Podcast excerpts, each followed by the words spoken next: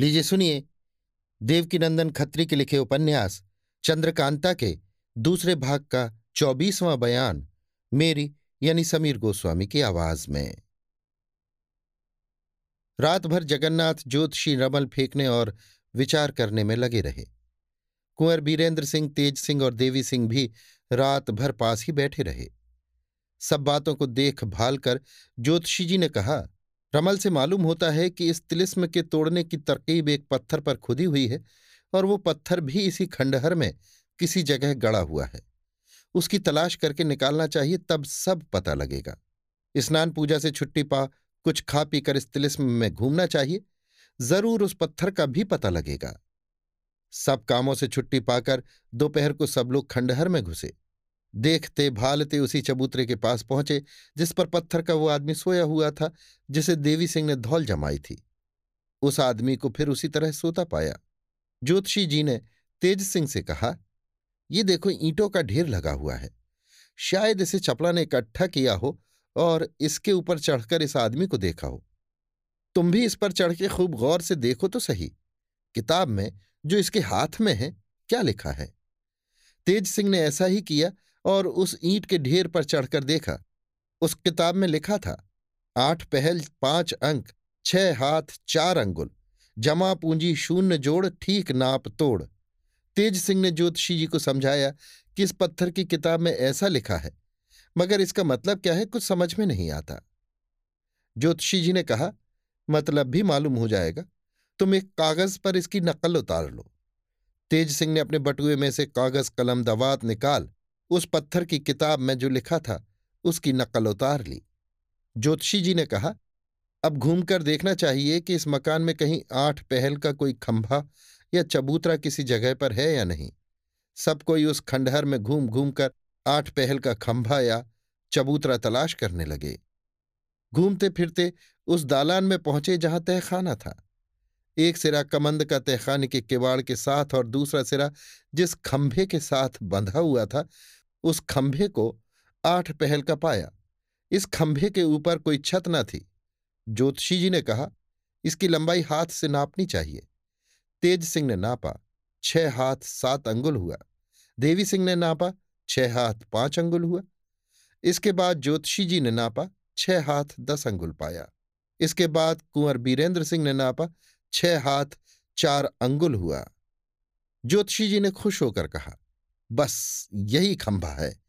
इसी का पता इस किताब में लिखा है। इसी के नीचे जमा पूंजी, यानी वो पत्थर जिसमें तिलिस्म तोड़ने की तरकीब लिखी हुई है, गड़ा है। ये भी मालूम हो गया कि ये तिलिस्म कुमार के हाथ से टूटेगा, क्योंकि उस किताब में जिसकी नकल कर लाए हैं, इसका नाप छह हाथ चार अंगुल लिखा है, सो कुमार ही के हाथ से हुआ। इससे मालूम होता है कि ये तिलिस्म कुमार ही के हाथ से फतह भी होगा। अब इस कमंद को खोल डालना चाहिए जो इस खंभे और किवाड़ के पल्ले में बंधी हुई है। तेज सिंह ने कमंद खोलकर अलग किया। ज्योतिषी जी ने तेज सिंह की तरफ़ देख के कहा, सब बातें तो मिल गई। आठ पहल भी हुआ और नाप से छह हाथ, चार अंगुल भी है। ये देखिए, इस तरफ़ पाँच का अंक भी दिखाई देता है।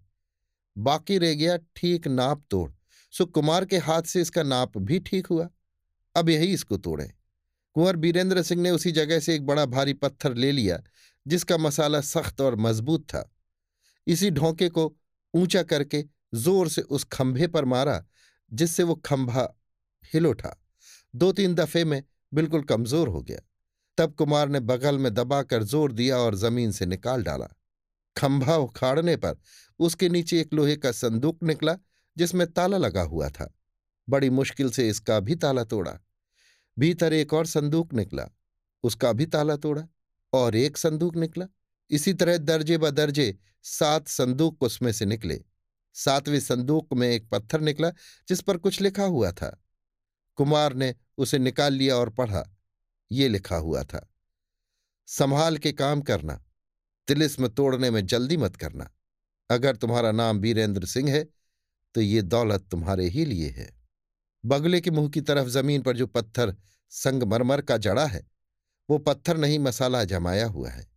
उसको उखाड़कर सिरके में खूब महीन पीस कर बगुले के सारे अंग पर लेप कर दो। वो भी मसाले ही का बना हुआ है। दो घंटे में बिल्कुल गलकर बह जाएगा। उसके नीचे जो कुछ तार, चरखे, पहिए, पुर्जे हों, सब तोड़ डालो। नीचे एक कोठरी मिलेगी जिसमें बगुले के बिगड़ जाने से बिल्कुल उजाला हो गया होगा।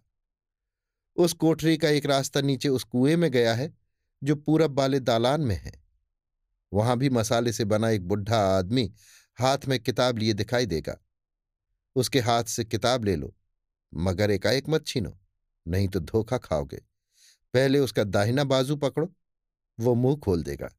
उसका मुँह काफूर से खूब भर दो। थोड़ी ही देर में वो भी गल के बह जाएगा। तब किताब ले लो। उसके सब पन्ने भोजपत्र के होंगे। जो कुछ उसमें लिखा हो, वैसा करो। विक्रम, कुमार ने पढ़ा, सभी ने सुना। घंटे भर तो सिवाय तिलिस्म बनाने वाली की तारीफ़ के किसी की ज़ुबान से दूसरी बात न निकली। बाद इसके ये राय ठहरी कि अब दिन भी थोड़ा रह गया है, डेरे में चलकर आराम किया जाए। कल सवेरे ही कुल कामों से छुट्टी पाकर तिलिस्म की तरफ़ झुके। ये खबर चारों तरफ़ मशहूर हो गई कि चुनारगढ़ के इलाके में कोई तिलिस्म है, जिसमें कुमारी चंद्रकांता और चपला फंस गई हैं। उनको छुड़ाने और तिलिस्म तोड़ने के लिए कुंवर बीरेंद्र सिंह ने मय फौज के उस जगह डेरा डाला है। तिलिस्म किसको कहते हैं? वो क्या चीज़ है?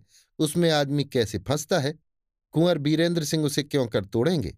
इत्यादि बातों को जानने और देखने के लिए दूर दूर के बहुत से आदमी उस जगह इकट्ठे हुए, जहाँ कुमार का लश्कर उतरा हुआ था।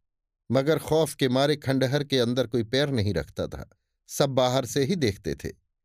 कुमार के लश्कर वालों ने घूमते फिरते कई नकाब पोश सवारों को भी देखा, जिनकी खबर उन लोगों ने कुमार तक पहुंचाई। पंडित बद्रीनाथ, अहमद और नाजिम को साथ लेकर महाराज शिवदत्त को छुड़ाने गए थे। तहखाने में शेर के मुँह से ज़ुबान खींच किवाड़ खोलना चाहा, मगर न खुल सका, क्योंकि यहाँ तेज सिंह ने दोहरा ताला लगा दिया था। जब कोई काम न निकला तब वहाँ से लौटकर विजयगढ़ गए। अयारी की फ़िक्र में थे कि ये खबर कुंवर वीरेंद्र सिंह की इन्होंने भी सुनी। लौटकर इसी जगह पहुँचे।